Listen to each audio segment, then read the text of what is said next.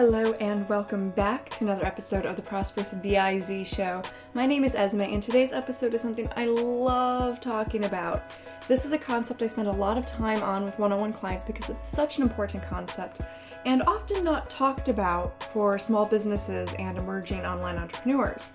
The concept that I'm sharing with you today is that of a customer journey within your sales funnel. I briefly touched on this in episode 2 where I talked about niching down and figuring out what it will take to make someone your ideal client. So if you haven't listened to that one yet, that's a really good place to start.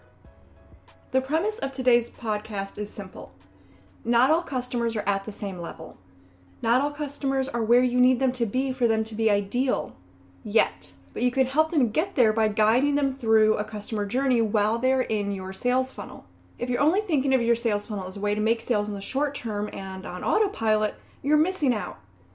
The hard fact of the matter is that most of the people who end up in your sales funnel are not going to be your ideal client yet. Your ideal client is a perfect combination of variables that include willingness and readiness to purchase, they're in the right mindset, and they have the ideal combination of skills or experience that makes them intellectually ready for your offer. While you will have some people in your sales funnel who do have that perfect combination of variables, they're ready to buy from you in the short term, many will be missing at least one or two of those components when they get into your sales funnel. Your job as a marketer isn't to just sell to the people who are ready now, but to cultivate, educate, nurture, and empower those who are not yet ready. When they are ready, you want them to think of you and your product or services, not those of your competitors. So today I want you to start thinking about your customer journey and how you can cultivate those in your sales funnel who are not quite ready for what it is you have to offer. I have a workbook that will help you with all of this, and you can get it by texting bizshow4 to 44222 or by going to ysmay.com slash bizshow4. Okay, let's get into the nitty gritty. Let me give you an example of how you could use a customer journey in a sales funnel. Let's say you're a business coach and you focus on helping stay at home moms take their home based business from 2500 a month in income to five figures a month in income. There are going to be a lot of people that haven't yet hit 2500 a month in income and they won't be ready for you to take them up to five figures yet. That doesn't mean you should ignore the mom who's just starting out. In several months, she may be ready to work with you. And when she is finally ready to hire a coach, you should be the first if not only, coach she thinks of. As you're creating your sales funnels, start thinking about what this mom will need to go through in order to be the perfect client for one of your offers down the line. Several women I've worked with in this last year were not at all ready to work with me two years ago when they first got into my funnel, but after careful nurturing and guidance, they grew into my ideal clients. And as I mentioned in episode 2, Marco Bizzarri, the CEO of Gucci, said, we have to create the demand because while people aren't ready now, they will be in 18 months. And that is what I want you to do. I want you to approach your sales funnel with that mentality. I want you to create the content in your sales funnel that will prepare someone who isn't yet ready for your offer. In so doing, if you're an effective teacher, you're creating the demand for your offer down the line the next time you open enrollment or the next time you have it available for sale. So, how do you do this? How do you take someone from completely unprepared to ready for your offer all within your sales funnel? You start with value.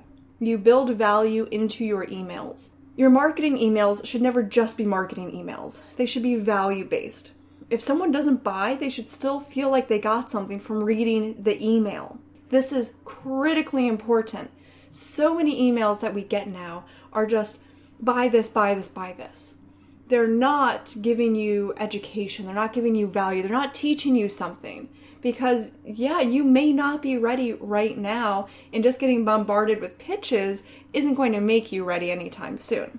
You can also start to build out smaller offers that you pitch to people in your funnel that guide them to becoming the ideal client for your bigger offer down the line. So, this could be a small $7 tripwire, for example, or this could be a free video training that you have put together. Now, if you are going to venture into the realm of building out smaller products, I want you to be thinking about building out a predictable path for your customer to follow from offer to offer. You're taking them on a journey through your business, but also through the knowledge and experience they need to gain in order to be prepared for the next offer. Now, this starts by getting very, very clear, crystal clear on who they are and what they're struggling with at the moment when they're just starting out. I call this point A. If you've been in their situation, I want you to look back at what you were going through when you were at point A.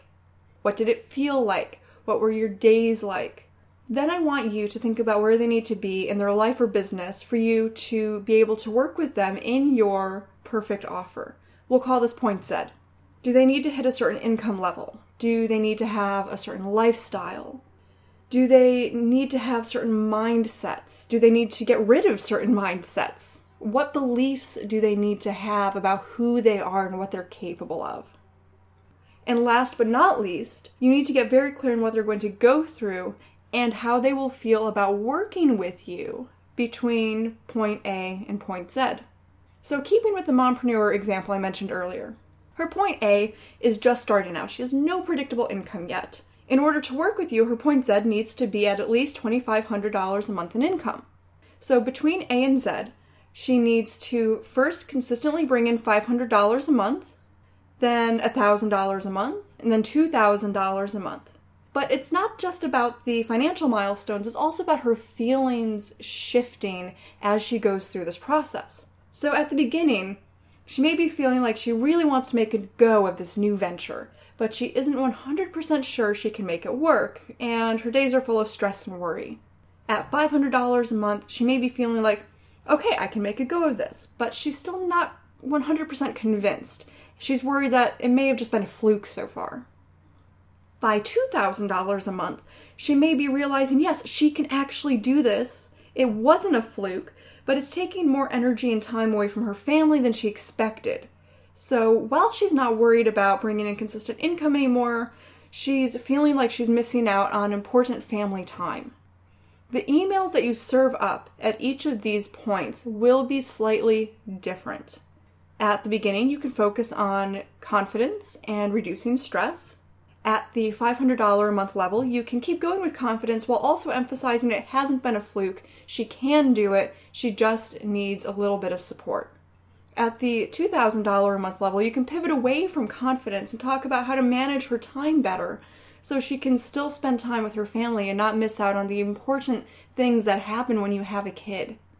So, I do want to mention building out emails and funnels like this is kind of complicated. There's a lot of different variables to this.